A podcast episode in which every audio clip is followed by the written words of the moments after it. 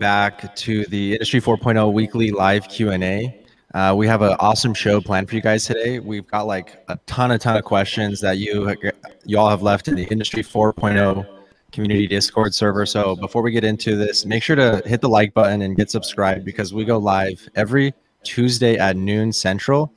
And I'm here with Walker Reynolds, who's going to be answering your guys' questions. Walker, how you doing today? I'm well. How are you doing today, Zach? Very good. Very good. Community, we've got about a dozen of you guys already in the chat, so welcome. Thank you guys for joining. Hey there, Omar. Hey there, Dan, Cheryl, Ben Venema. Welcome, everybody. Hey, Mario. Oh, excellent. Yeah, I'm on the chat right now. Okay, cool.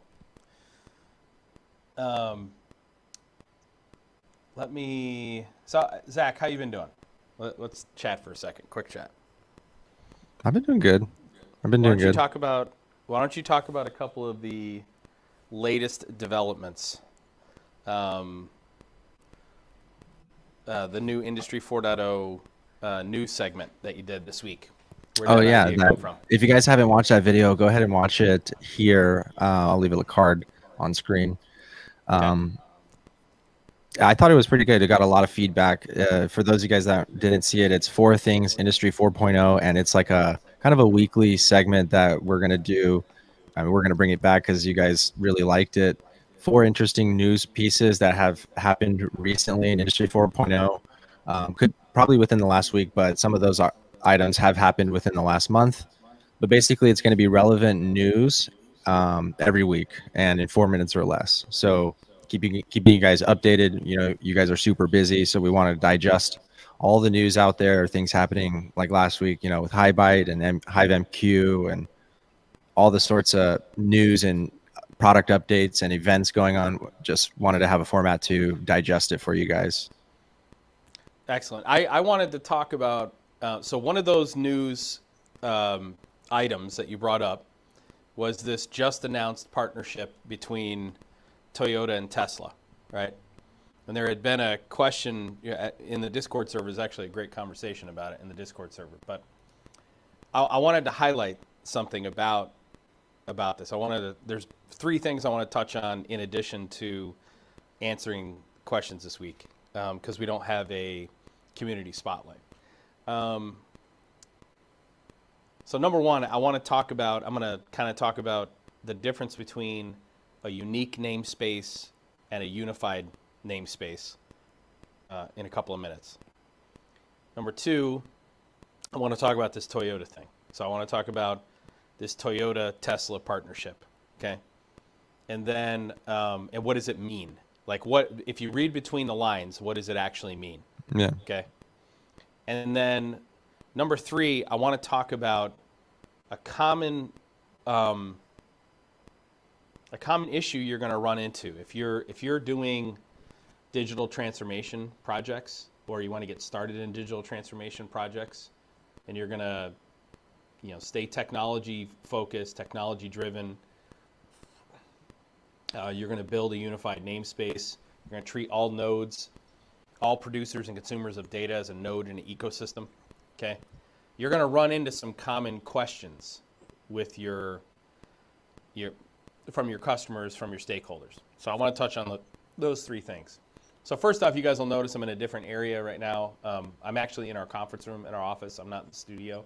The reason why is because I was in upstate New York last week, and I had my camera and my microphone with me, and one of the guys who traveled with me is driving the company truck back, and it has all that gear in it. So we have in our conference room, we have a high-end HD camera, so I'm actually using that today, and next week we'll be back in the studio.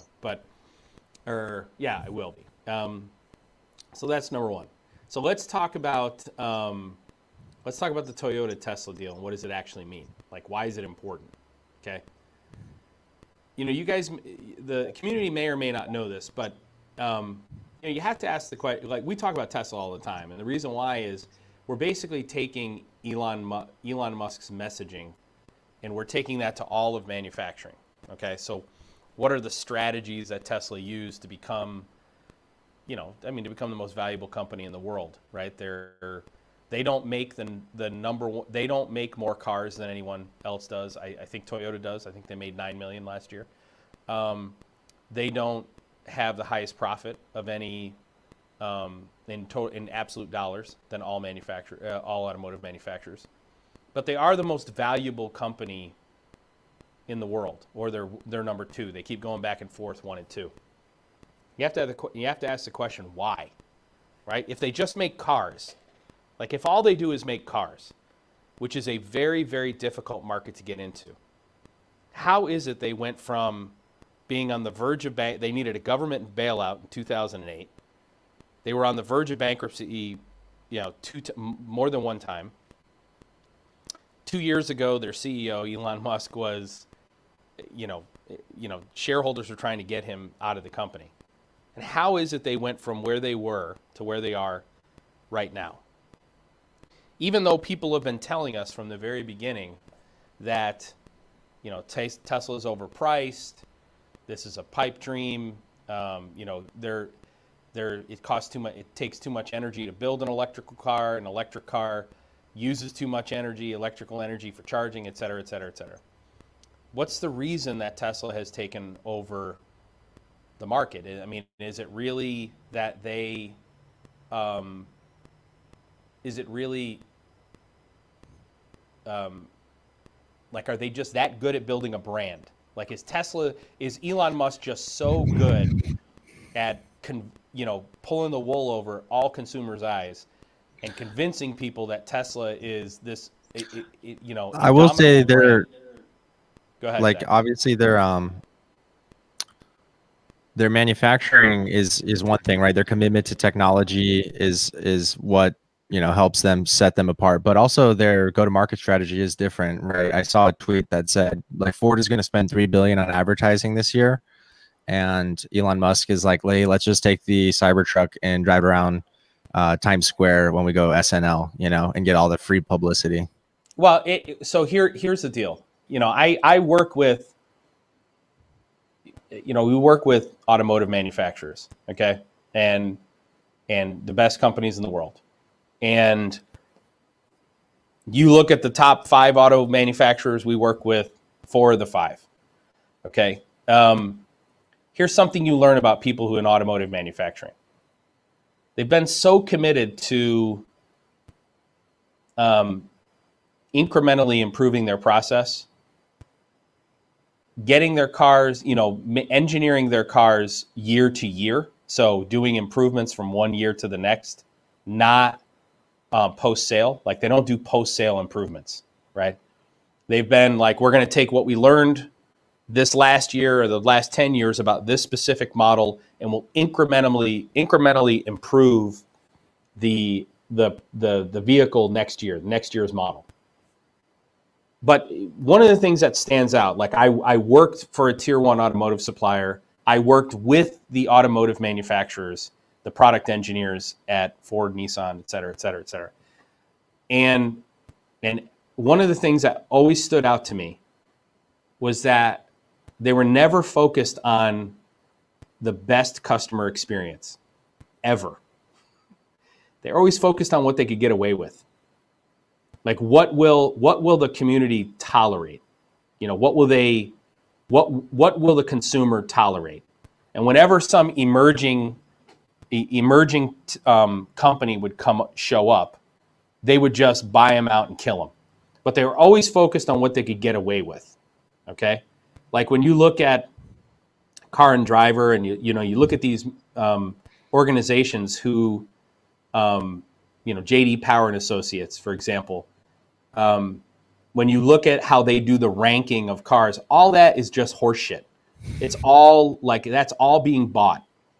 The ratings for those vehicles are all being bought. Okay, and that's just the truth. I mean, it's just that they're, and you may not want to hear it, you may not like it, but it's the truth. Just like the Gartner Magic Quadrant, that's all horseshit. I mean, it's just absolute horseshit. And it works because people believe it. I mean, because someone looks at that quadrant and they go and they buy it, and you know, and then they stuck their neck out on that piece of software. They're able, it's all horseshit. They just, Nissan, Chevrolet, all those guys, GM, they buy those ratings. Tesla, Elon Musk and Tesla, they figured out, the auto manufacturers are vulnerable in three places, okay? Number one, they're vulnerable with the consumer. Consumers do not like the current auto manufacturers, okay? No matter what they tell you in their commercials, consumers don't like them, okay? Number one. Number two, they couldn't possibly be more inefficient, okay? Automotive manufacturers couldn't possibly be more inefficient. If you ask the and why?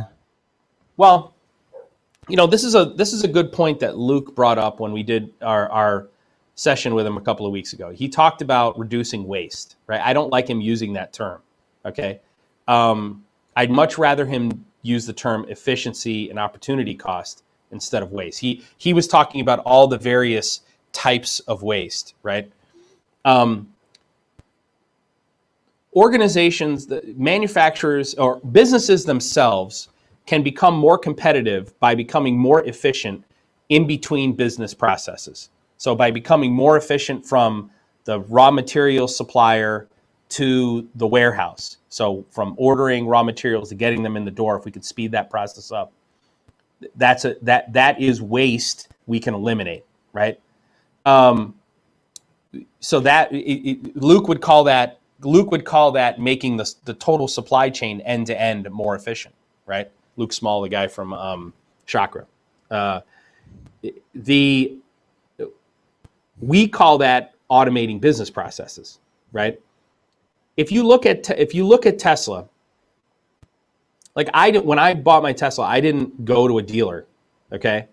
I went online, I ordered my car, I put a deposit down. I didn't have to talk to any salespeople. No one tried to rip me off. No one tried to get me to use their financing or to sell me some warranty. None of that stuff. All that crap that everyone hates. By the way, automotive manufacturers have known forever that consumers hate that shit. And they did nothing about improving it. Why? Because they felt like they were not vulnerable. So when it comes to customer experience, they basically said, fuck the customer. Let's see what we can get away with. Okay. And that's really what it is. That's why your car lasts 5 years. They don't try to make cars last longer. They try to make them last as long as you will tolerate. That's how they're engineered. Okay. So Tesla jumped that hurdle. They said, let's focus on customer experience. Number two, let's make the product get better after the customer buys it. Let's focus more on software, right? Let's build a smart car. And let's focus more on software being integral to the experience, the driving experience, the level of safety, the features that are available. And let's get away from the traditional product lifecycle management for these companies, for the automotive manufacturers. And then number three, Tesla became an automotive manufacturer who set the bar for how you should manufacture anything. They literally walked into a plant and they said, they didn't go, how are people? Well, they did initially. They said, how does these other companies build cars? And they said, and they started doing it that way. And they said, oh my God, these guys are idiots. Literally, these guys, the way that they're doing it is a case against continuous improvement for a flawed manufacturing strategy, right? If you start with a flawed manufacturing strategy and you continuously improve it, if that manufacturing strategy is your foundation and you continuously improve it, right? You are continuously improving a flawed manufacturing strategy. So Tesla walks in and says, everything every asset in our business can provide us data and information. And that data and information can help. It's very valuable. It can make us more competitive in the market.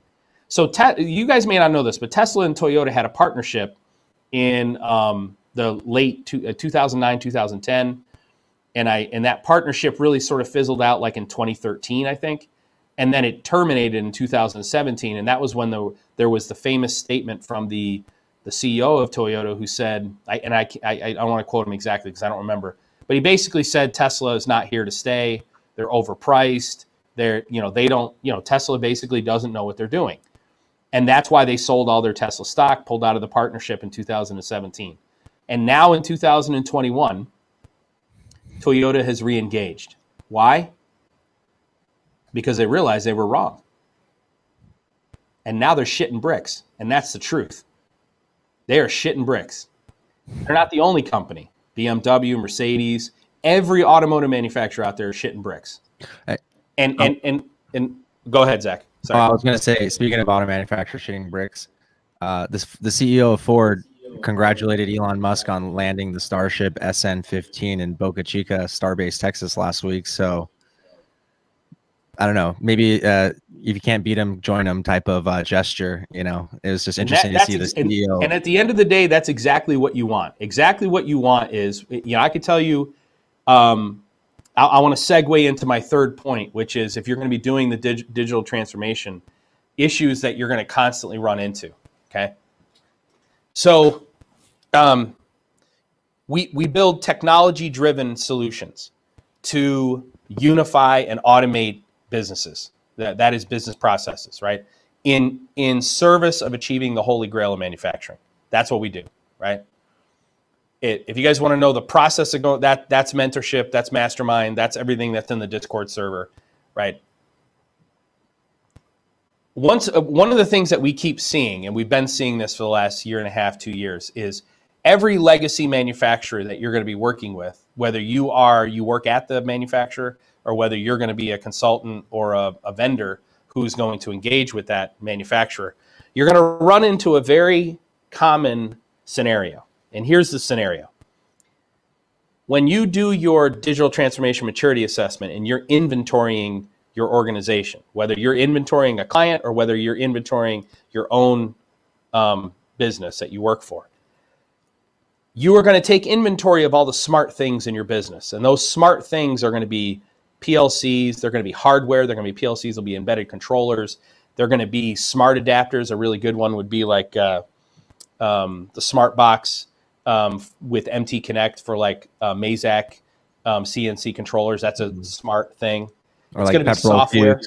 IO link. Right, IO link. Those are all you're going to take inventory, all that smart stuff they already have. You're also going to take inventory of all the software, which is smart by default, that they already have, okay? So you're going to take inventory of what MES systems they use, what SCADA systems they use, what ERP systems they use. You're going to take inventory of all those things. And what you're going to find is they have many flavors of many things, okay? They got lots of different types of PLCs and smart devices.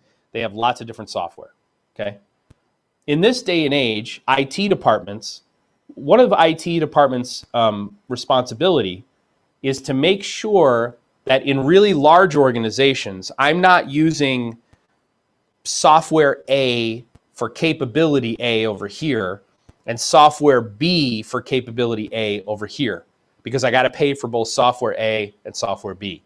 So what they'll do, what the IT department will say is, if you're providing, you know, MES capability with software A, and you're providing MES capability with software B, we want you to pick between A and B, and we want you to use the same software in both places. Okay? Seems like a totally reasonable ask, right? Here's the problem. There's a reason they picked A over here, and they picked B over there, okay?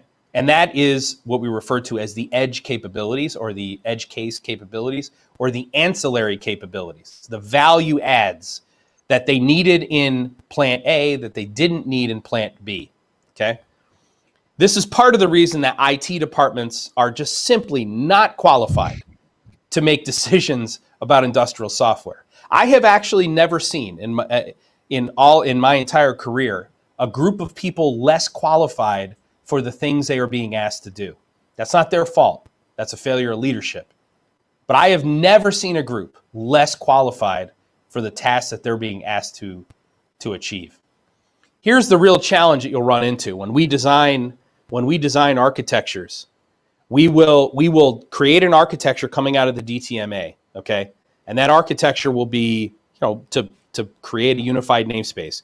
A local unified namespace in an area, on a production line, in a plant, and then being able to publish that up above, right? So that we can add context, the context we get from MES, the context we get from ERP with the edge data, and then take the context that we get from the cloud and get it back to the edge, right?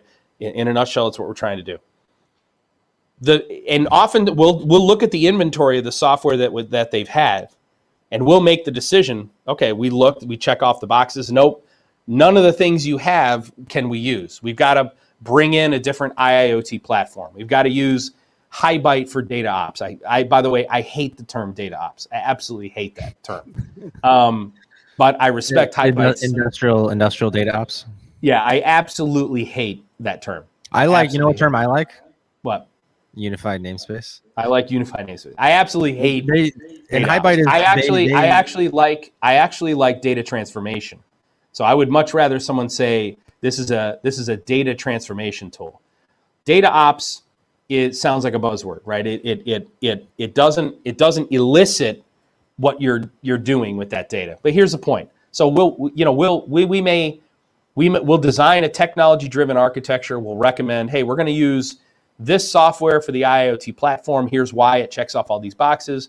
We're going to use this software for data transformation and connectivity. And then here's going to be our minimum technical requirements for all your software and hardware going forward, so that you don't add any software that's not going to plug into the infrastructure. You don't add any hardware that's not going to natively plug into the infrastructure.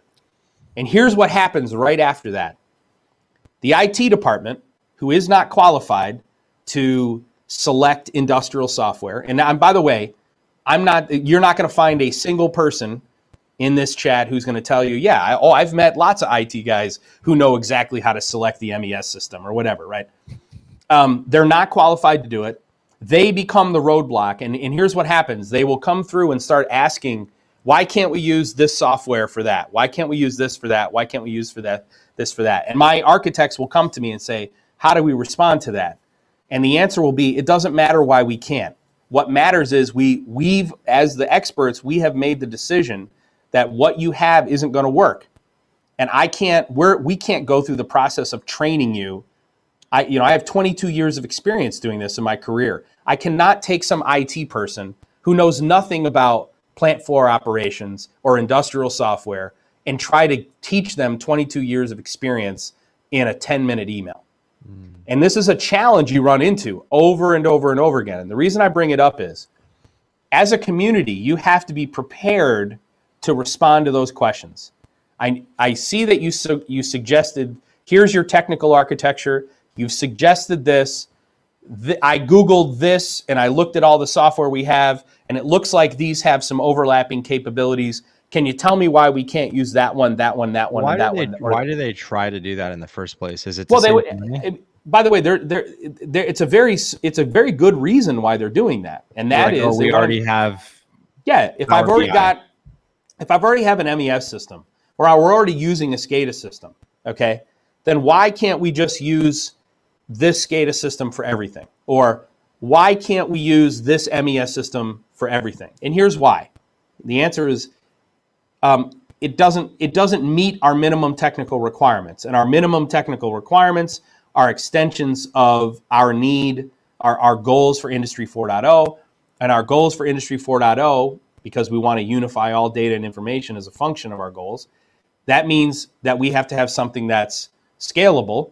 We have to have something that's lightweight, right? So we have our minimum requirements, which are edge-driven, report by exception, open architecture, right?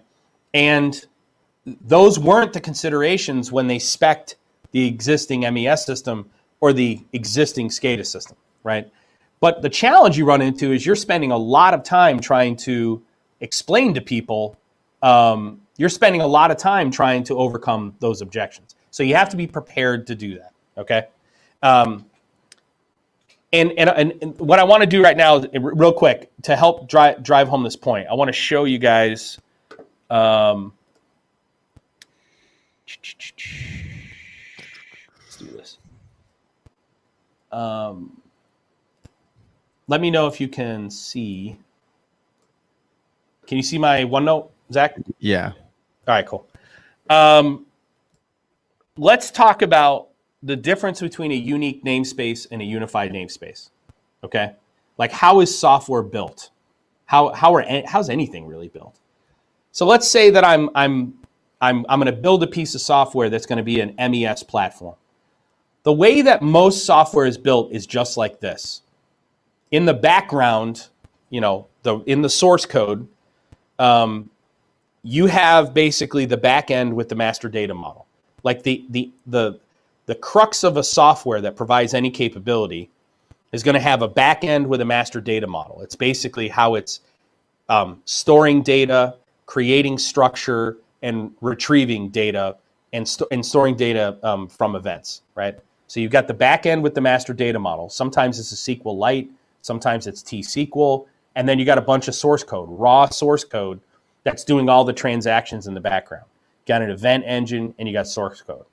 Then what you'll have is on top of that, you'll have a middleware, okay? And that middleware is going to be the software API that you developed on your own, okay?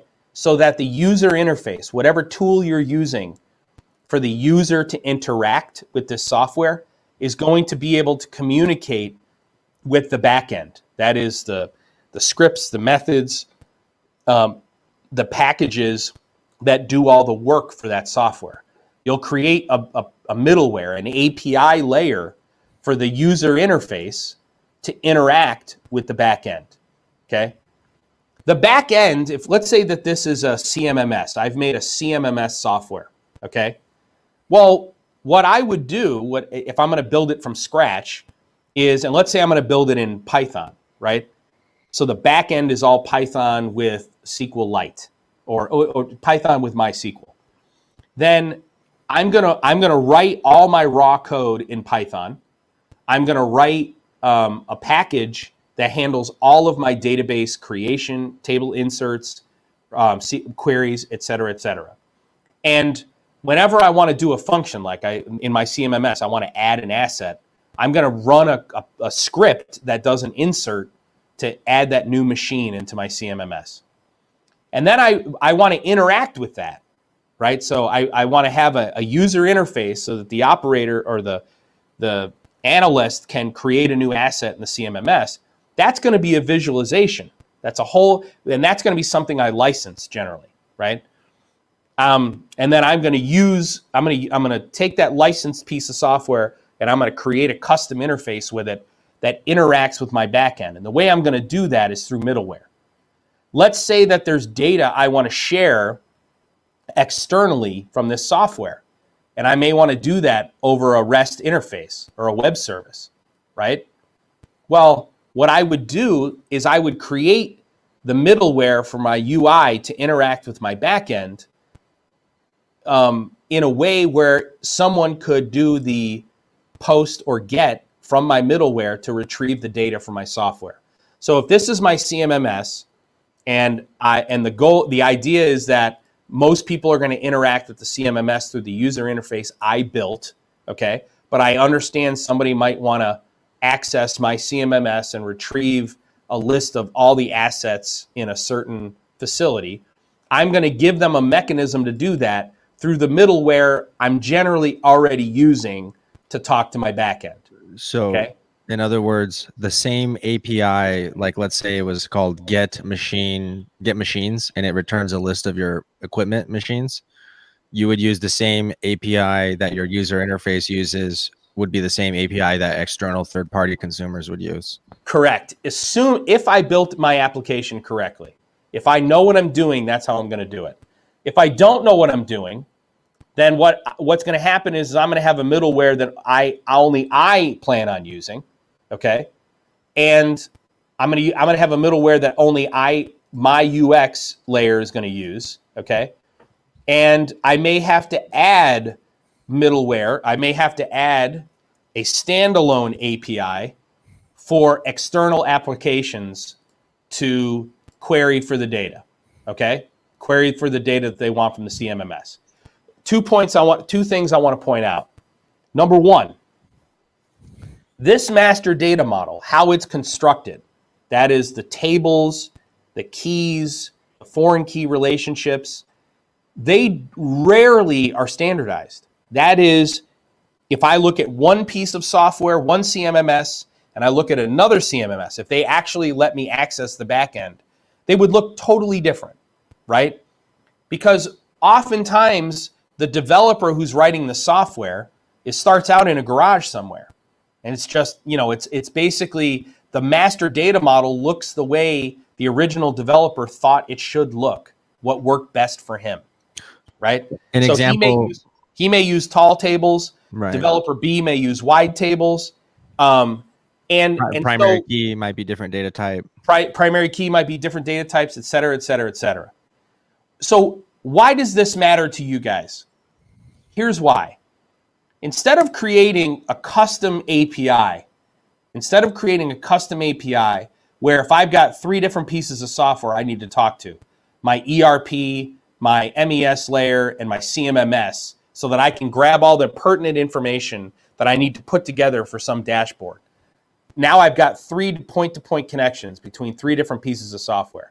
What we do is we adopt a technology that is completely open, and we ask the software vendors to put that technology on here. In this case, it would be MQTT Sparkplug B, right. and we ask those vendors to give us a mechanism, or we give them a configuration, and they transmit all their data and events into a unified namespace. That's what we're doing. Instead of creating, go ahead, Zach. Yeah. I'm saying I'm having a lot of these conversations like with software providers. One's coming to mind right now. They're saying, hey, you know, we're an Industry 4.0 provider. There's a ton of them. And they're like, yeah, the way we get data in and out of our system is via a REST API. And like you're saying, what I would tell that vendor is, hey, well, why don't you implement this MQTT spec? It takes like a day of development time. Publish your entire backend into this unified namespace. That's what we're pushing for. And I think I want you to drive that home. Right. So here's the difference. Here's the difference for you, software vendor. Your current APIs, or the middleware that you use to expose the data to external applications, here's the flaw in your thinking. The flaw in your thinking, number one, is that A, you assume that I always know the information I want. So therefore, so when I make a request to an API, I have to pass arguments into that request generally. Okay? So if I'm hitting a REST endpoint, I generally hit that REST endpoint and then I pass in some arguments, return the JSON where the data, where this argument equals this and this argument equals that, right? And then it returns it to me. That works great in point-to-point integrations, but that doesn't scale. You would need an army of engineers to create all those requests. And every time your software, you know, you push an update, and now you've got new data that we could retrieve from you. Now we've got to update each individual point-to-point connection. But what if I said to you, I just want two things from you, from your software. Number one, I want you to send me your master data model. So I want you to send me the structure of your master data model. You can easily turn an ERD, an entity relationship diagram that's inside of a database. You can easily turn that into a tree structure, just like a unified namespace looks like, okay? Because there's always an originating primary key, and that's your root node, okay? There is a table that is the first table in your database, right? In your first table, there's a primary entity in every piece of software, okay? So you could send me that entire master data model. So if I said, send me the whole master data model, and then for each entity, I want you to send me every event. That's all I want you to do. This is how you would do it. Instead of expecting me, the software consumer, to hit your endpoint and know what it is I'm trying to receive. Because what I want is the structure of your application, and I want every event in your application, okay? All right. That one took longer than I wanted. But. And then what we do with that could become self-evident. Well, it becomes stateful and self-aware. Machine learning could use it. Right. It becomes stateful and self-aware. That's what, you know, and there are people in the organization who get in the community who get this right off the top of their head. I mean, they understand what we're doing. Central nervous system. Right. I want to go through some quick updates. Discord with 1,640 members. We've got 160 members in mentorship now. We have 53 members in the mastermind program. We have just finished our final testing. We created an Industry 4.0 data and information broker. It's basically an MQTT broker in the cloud that we're going to give access to the whole community to, so you can share data and events, simulation data in there if you want to. If you want to have access to it, you're going to be given a unique username and password, and you'll be given a unique node ID to transmit your simulation data if you want to. That way, we don't have people overwriting other people's topics. We'll be sharing that in the next mentorship call, and then we'll share it with the whole community after that. And then Tech Data Manufacturing University, so sponsored by Intel. We shot our keynote address. Zach's doing all the final edits. We sent the rough cut over to Tech Data. Zach will be sharing the links to that if you guys want to join that event. This event is really more for, I don't want to say beginners, but it's geared a lot more towards the layperson. How does Industry 4.0 benefit manufacturing? What is it? One of the topics I go is, what is manufacturing? And I actually walk through, you know, what a typical manufacturer is, and then I define Industry 3.0, Industry 4.0. I give examples of Industry 3.0 companies, Industry 4.0 companies, and then I talk about digital transformation, and then I talk about how these laypersons can help. Most of them are going to be salespeople who have experience selling IT equipment, basically, as I think who the primary audience is going to be. All right, with that, let's get to questions. Excellent. All right, live Q&A. This is the Architecting Your Industry 4.0 Career. This is going to be the mentorship. This is the actual mentorship call in June, right, Zach? On Friday, June 11th? Correct. Okay, and that's going to be open to everyone. Yes. So this is a webinar that we have like 1,675 registrations on LinkedIn. Make sure to click that link in the description to register for the event. And also, if you are interested in joining mentorship, if you're not already, there's another link in there to join the mentorship waiting list.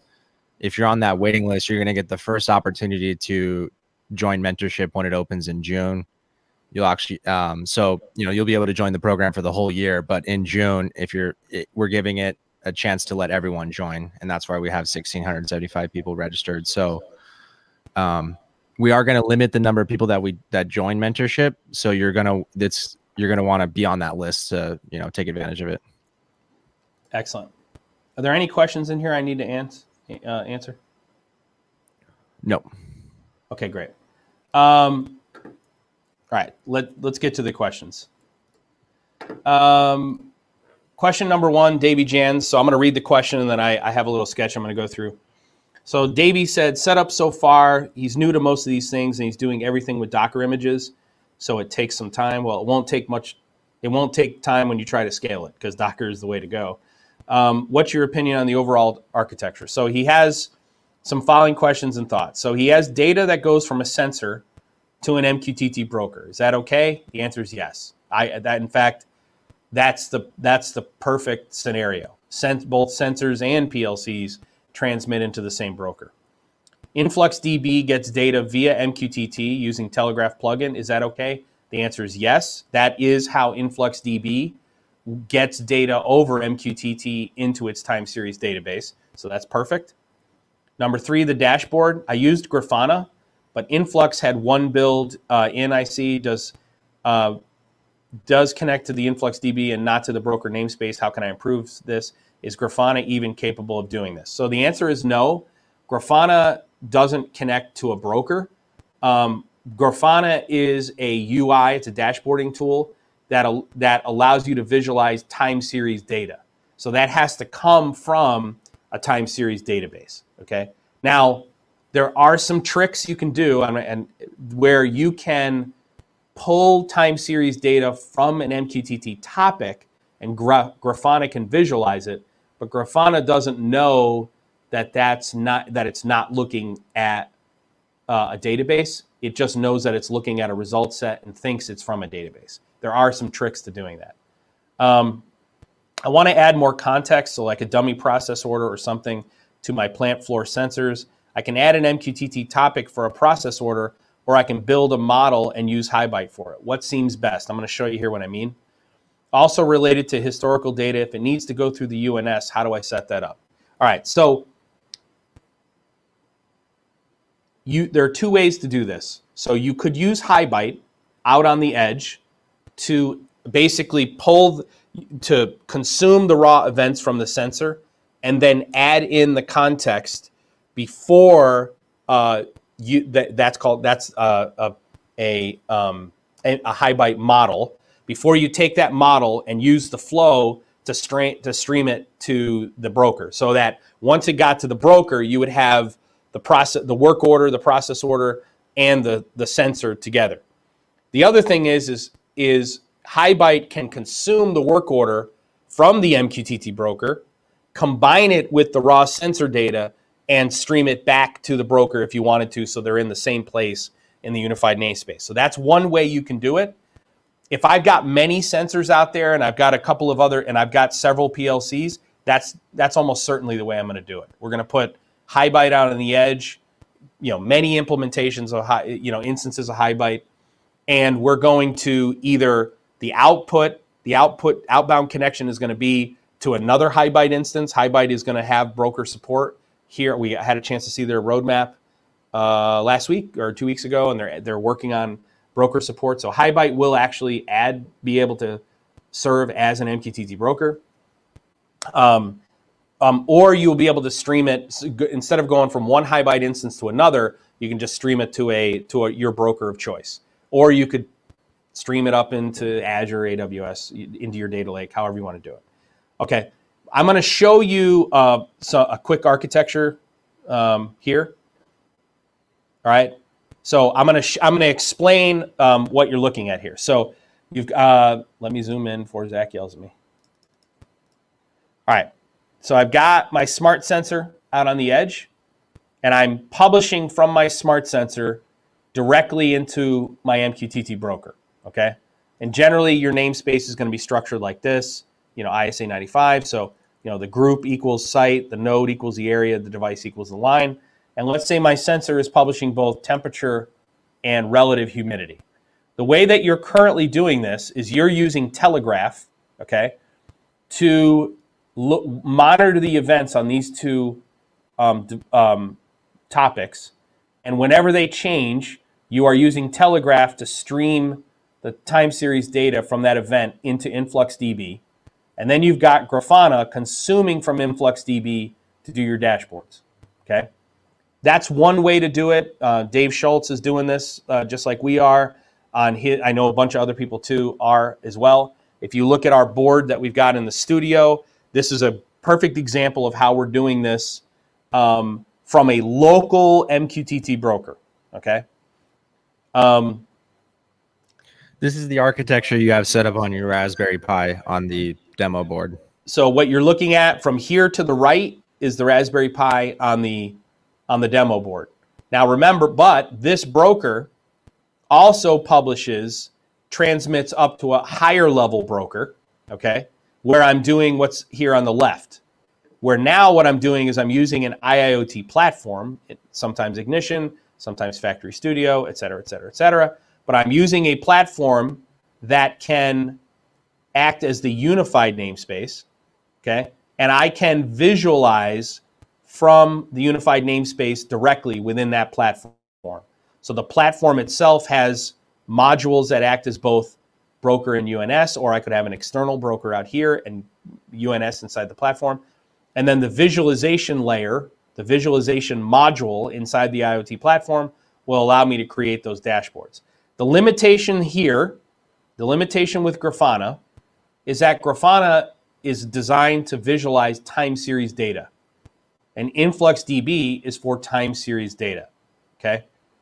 But if I wanted to add context, for example, like I wanted to add a work order number to my namespace, and that's not going to come from the sensor.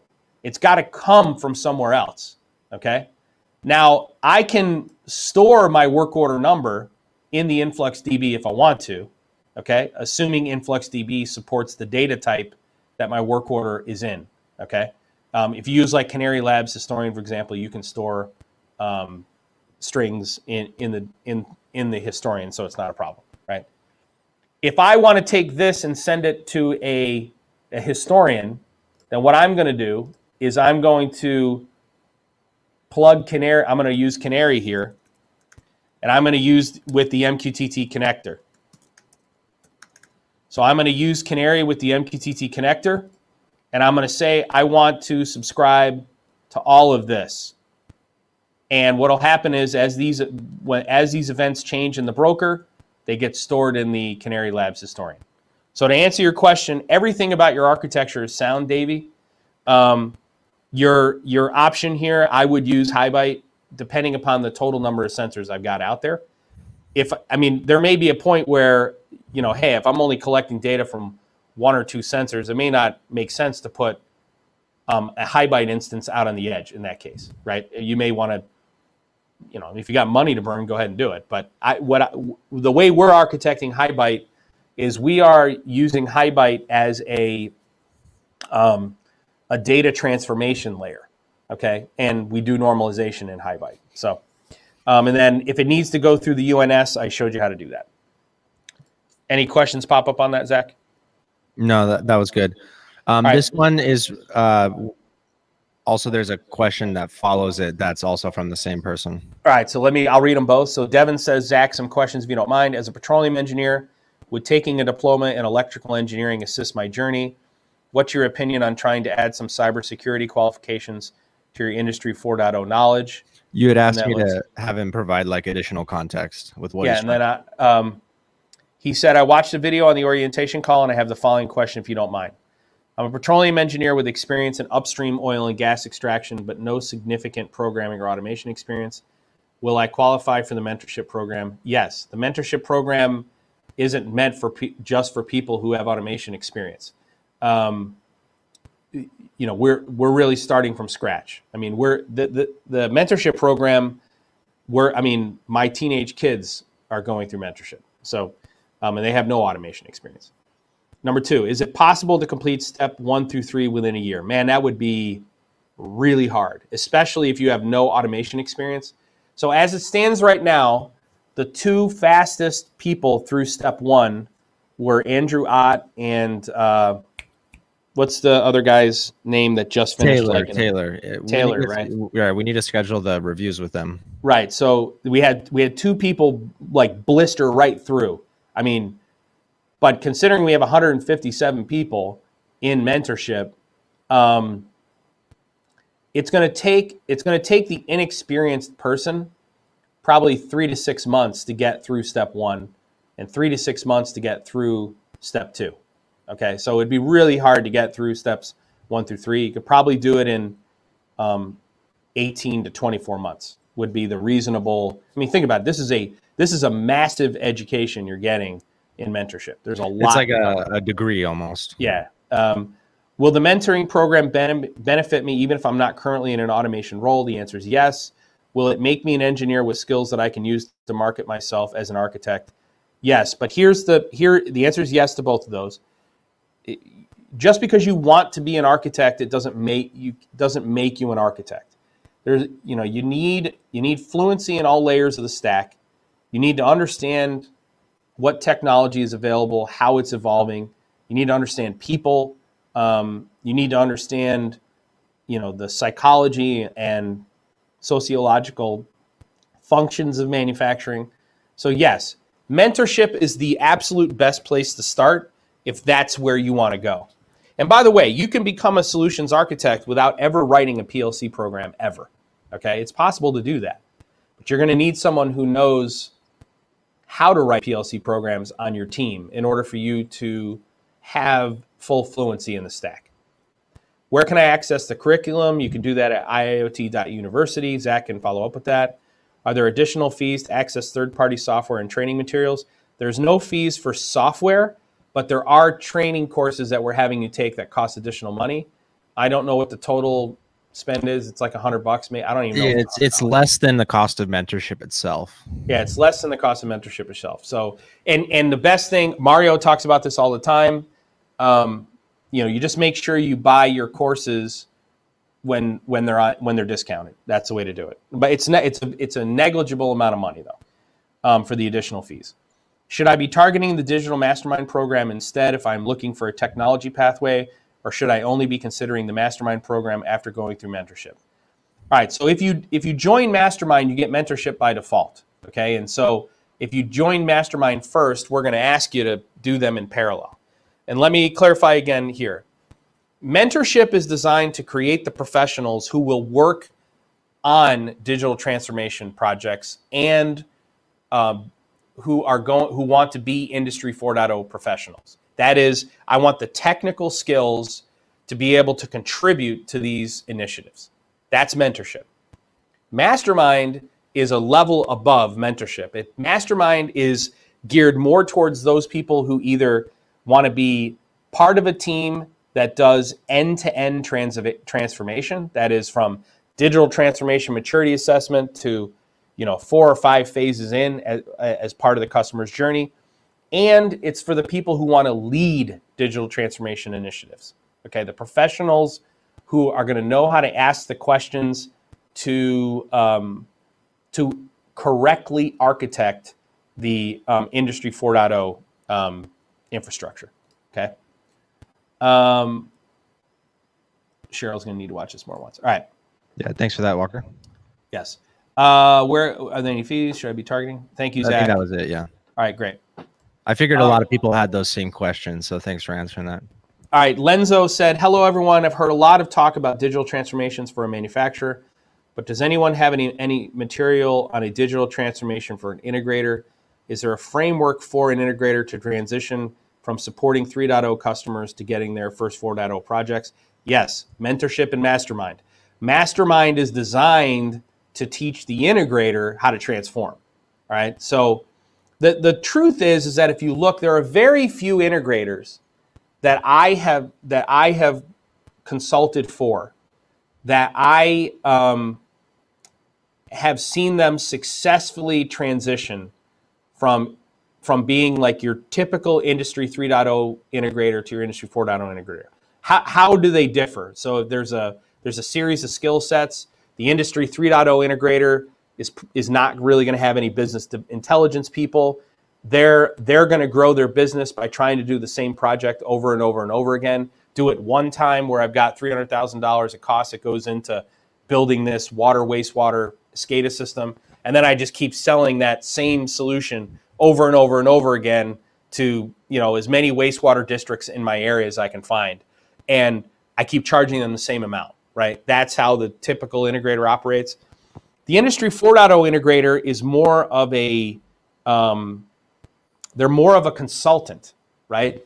If you look at the way our business is structured, the way that 4.0 Solutions and IntelliQ Integration work together, 4.0 Solutions works with IntelliQ Integration the same way 4.0 Solutions works with all other integrators who are part of our, who are partners with us. So if you look at Galeris Solutions in Ireland, for example.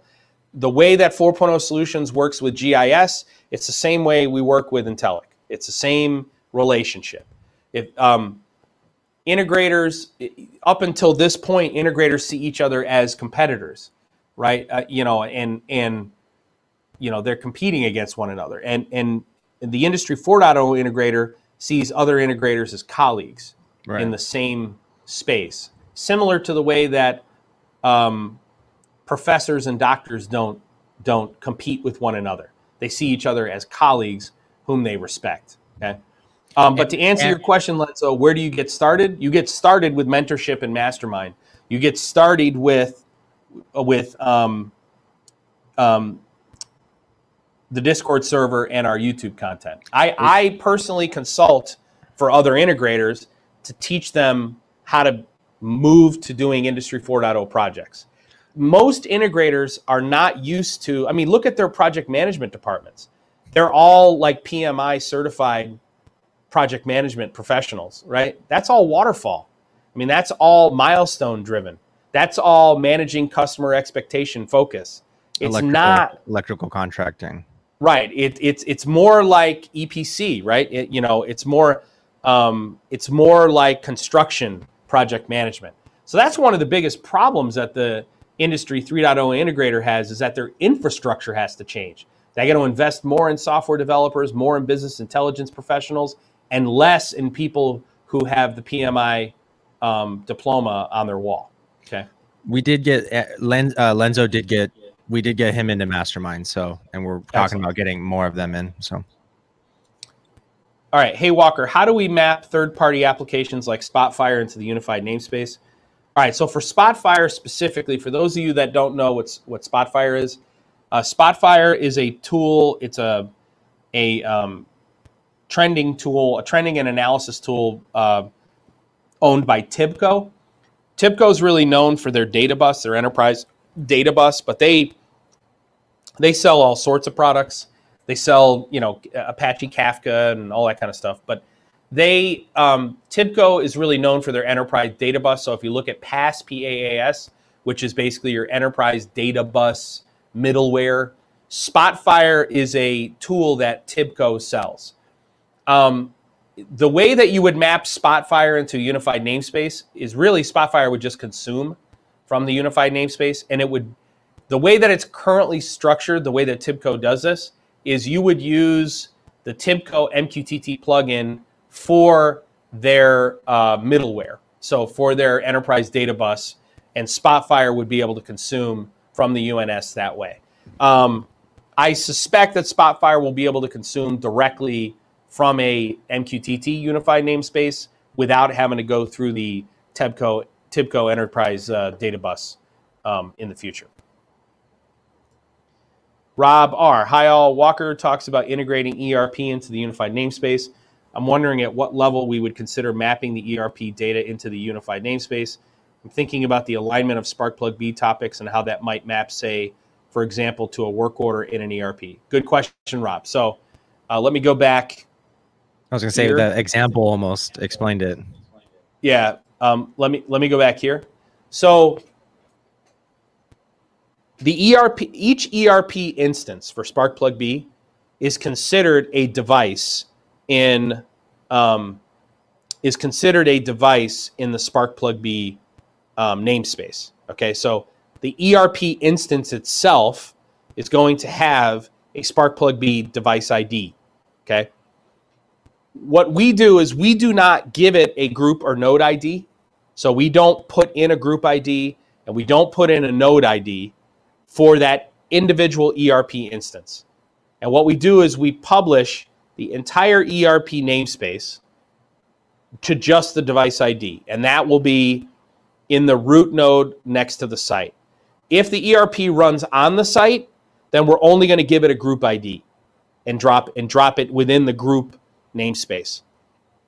Then what we do is we use the IIoT platform to pull out the pertinent data, abstract out the pertinent data. That would be things like maybe an asset ID for a specific production line or cell, and then we use a transmitter to transmit to a new unified area the data that contains the raw events from the edge and the data that came from the ERP. So what you're really doing is you're doing abstraction in the IIoT platform to do this, or you could be doing this in Highbyte using models and flows. Okay, so more and more you're going to be hearing me mentioning Highbyte over and over and over and over again. And let me make something perfectly clear here. 2 years from today, let me say, you can take this to the bank. 2 years from today, Highbyte will be the fastest growing IIoT platform in the world. Okay, they're already 2 years ahead of the competition. There's no way for anyone to catch up. Once you're that far ahead, you're that far ahead for good, as long as you don't fuck it up. Highbyte has far exceeded our expectations. And if you look at their roadmap, what they're doing in the data ops arena, it's unparalleled, okay? The difference between Highbyte and, say, Ignition, if somebody wants to know the difference, is that the user interface is much easier with Highbyte. Highbyte is meant to be like they use like a breadcrumb approach to working with the platform, so it's easy for users to follow. But the big difference is there's no visualization. Like you're not doing any visual analysis of data with Highbyte. Highbyte is just for data connectivity and data transformation. That's what it is. You can do all your abstraction, normalization, all that stuff. More and more and more, as we're answering these questions, you're going to hear me saying you're going to use Highbyte to do this. Highbyte's going to be the option here. Highbyte's the one that you're going to do. You're going to keep hearing that more and more and more. And just so we're clear, are we going to see Highbyte run like embedded, like getting Highbyte on the PLC next on board, or Highbyte on the Opto 22 group epic? Absolutely, no question. That's exactly what's going to happen. You're going to see, and I haven't spoken to Tony Payne about this. I don't know if this is his strategy, but I would be stunned if it weren't. I would be absolutely stunned if it weren't part of their strategy. So, and just so we're clear, guys, I have no commercial relationship with Highbyte in any way, shape, or form. I don't make any money off of them. They don't pay me for any of this stuff. Everything the opinions I'm giving you are based on our evaluation of the platform and our use of it with our current customers. Okay. We didn't even say to use the unified namespace term. They were the ones who started marketing Highbyte as the tool for your unified namespace. Javier Macianeris, as you may know, I don't work in manufacturing. He wants 2 or 3 names of vendors that support MQTT and Sparkplug B for each of these layers. I've answered this several times. This is, let me zoom out of here, and then you can just come here. I try not to do this, by the way, because I'm always going to leave something off, Javier, and I don't want anyone to think that this is an inclusive list. Okay, so, but this is a list at each layer. So this is PLCs, HMIs, SCADA, MES. This is all of your other types of tools like data ops or data transformation tools. This is your ERP. This is your cloud solutions. This is not an inclusive list. This is, I haven't updated this since December. It was just something I threw together to answer a similar question in the past. And you can go there and screenshot. Thanks, Javier. Yeah, man. If I may, I'd like to ask the community about your observations. Do you see any software or hardware tools Industry 4.0 is still missing? Yes. There's a big one. But I'd love to ask the community. Yeah, I'd love to ask the community. Well, before Highbyte, it was, you know, Highbyte. Before Highbyte, it was Highbyte. I mean, that was the biggest gap in the market. What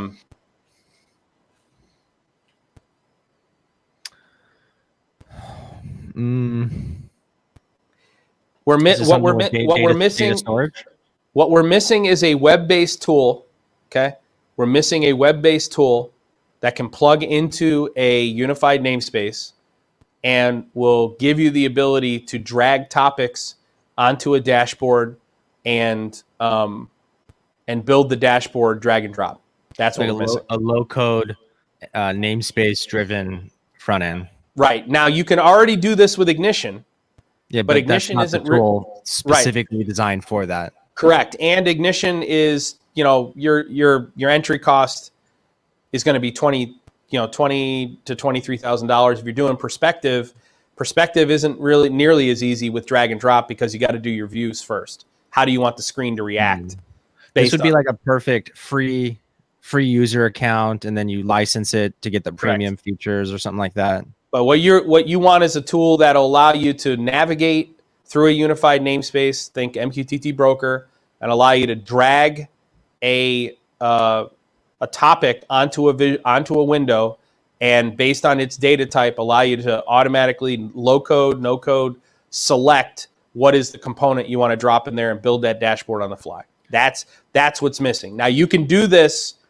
You can do this type of thing with Axiom. Canary Labs, with Ignition, but it's not a no code approach completely. Okay. And the price point is not designed just for... The price point isn't right. You want something much more cost effective. So for you web developers out there, get to work. Barris Vilioglu.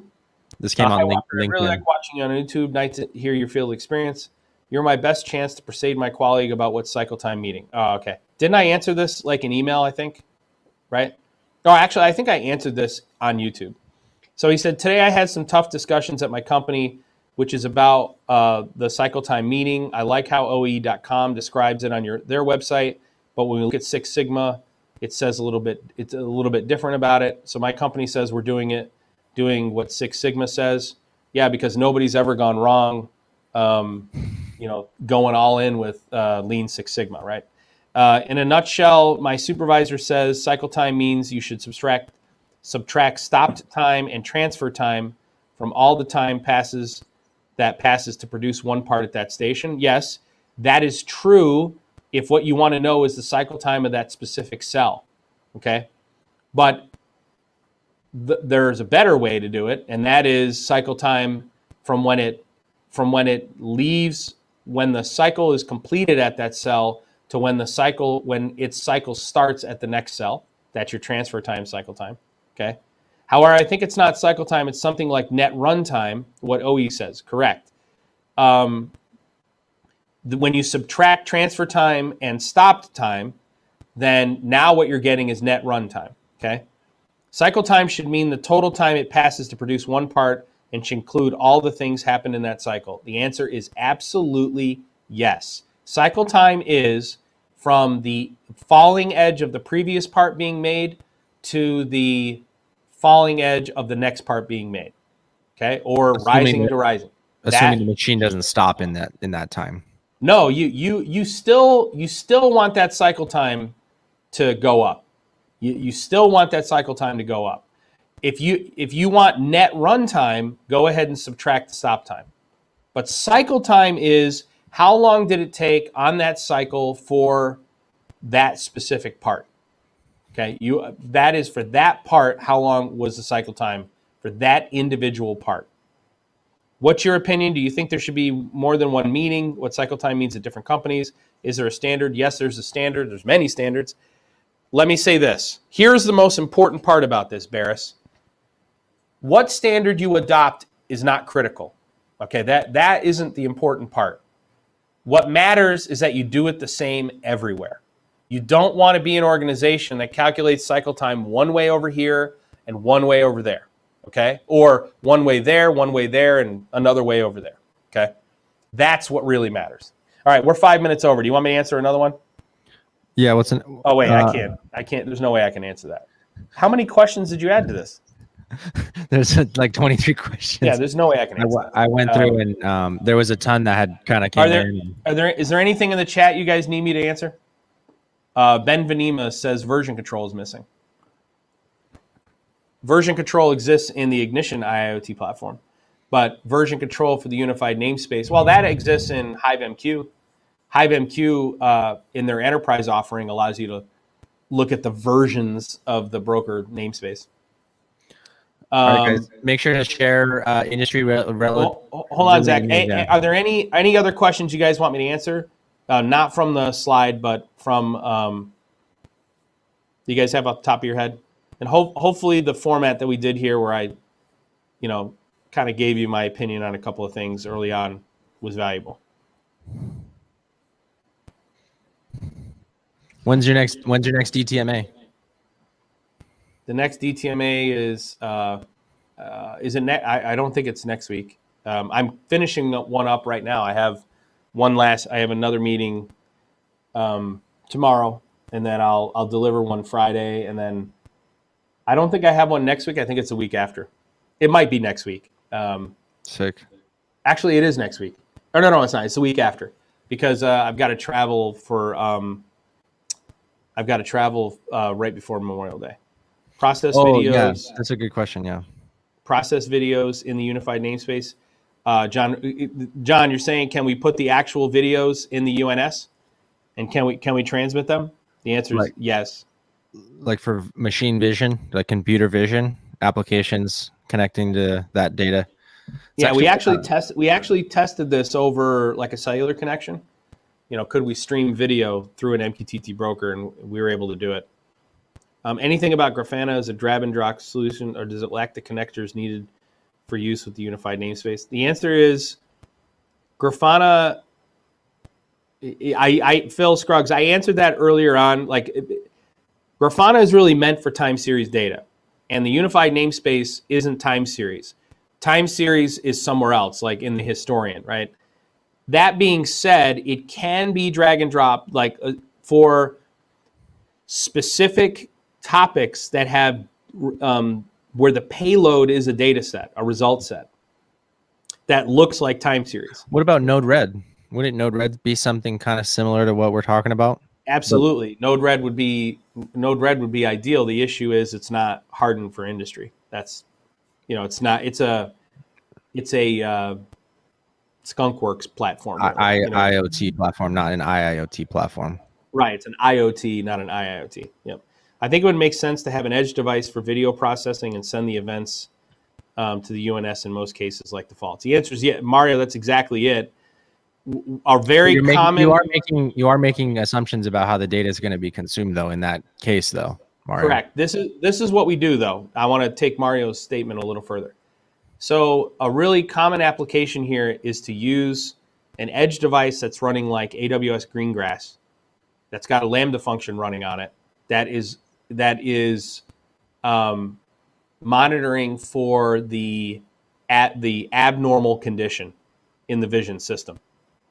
We collect all the images. So whether these are going to be images or whether they're going to be video, doesn't matter. Video and an image are basically the same thing. They're just used different encoding. You can buffer. What we do is we will buffer all the images on the edge. And when we have an abnormality flagged in Greengrass, we then go grab the cached images, and then we publish the event to the unified namespace with the images themselves, either a reference to a location in a file share where those images can be retrieved, or blob, the actual blob of the image, the data. Correct. That's pretty sick. And we did this like in stamping. You know, a really common use case would be in like stamping processes. We did it for a connectivity company. I think they were.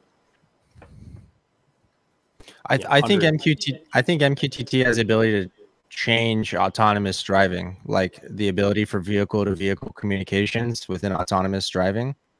I think HiveMQ is sort of, that's one of the industries that they're in. I mean, HiveMQ is growing like crazy right now. Oh, speaking of HiveMQ, I did share in the Industry 4.0 jobs board. They're hiring sales and marketing, multiple positions. Check out the Discord for Industry 4.0 jobs and Industry 4.0 news. If you guys have any Industry 4.0 news, please share it in the Discord. That really helps us with the production.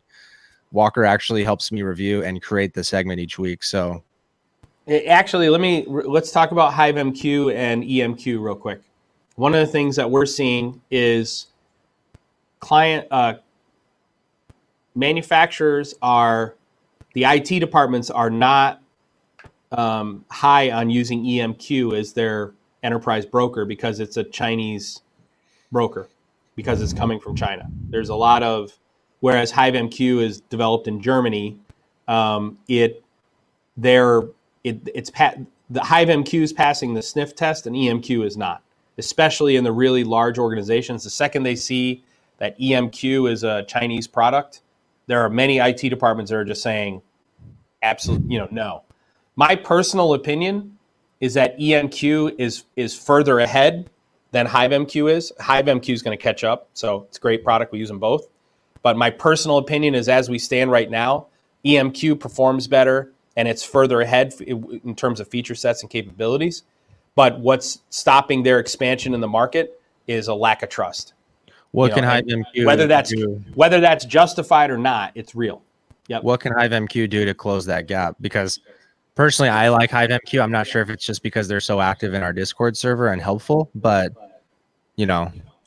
It's benchmarking, but there's a couple of things like EMQ. I know it performs a little better in terms of at scale. That is not to say that HiveMQ does not perform at scale, because it absolutely does. What I really like, HiveMQ's got this tool to do your benchmarking, where you can basically load down your infrastructure if you want to, and see exactly where it's going to break. That I dig that a lot. But my personal opinion is, based on my own personal benchmarks and our team's benchmarks, we're in agreement here that EMQ outperforms HiveMQ right now. But it's not passing the sniff test, so that's a moot point. If organizations aren't going to adopt it, it doesn't matter how much it performs. So there is a trust issue out in the market for EMQ. And HiveMQ doesn't have that problem. Here's the other thing. HiveMQ is a German... German engineers are the, some of the best engineers in the world. That it's going to be rock solid and it's going to outperform. The question is what direction is HiveMQ going to go? That's the interesting thing, right? Well, and the free version. The free version is really what a lot of people in the community, I know they've picked it up and they're trying out, free to connect up to 100 devices. And I think that's going to really increase the adoption for like tinkerers like us to be able to build out a proof of concept without the cost of the broker being an issue. Right. All right, cool, man. We're over. Sorry, guys. We'll see you guys Friday for the Four Things Industry 4.0 update. Thank you, everyone. Take it easy. And mentorship call this Friday. Bye. Bye.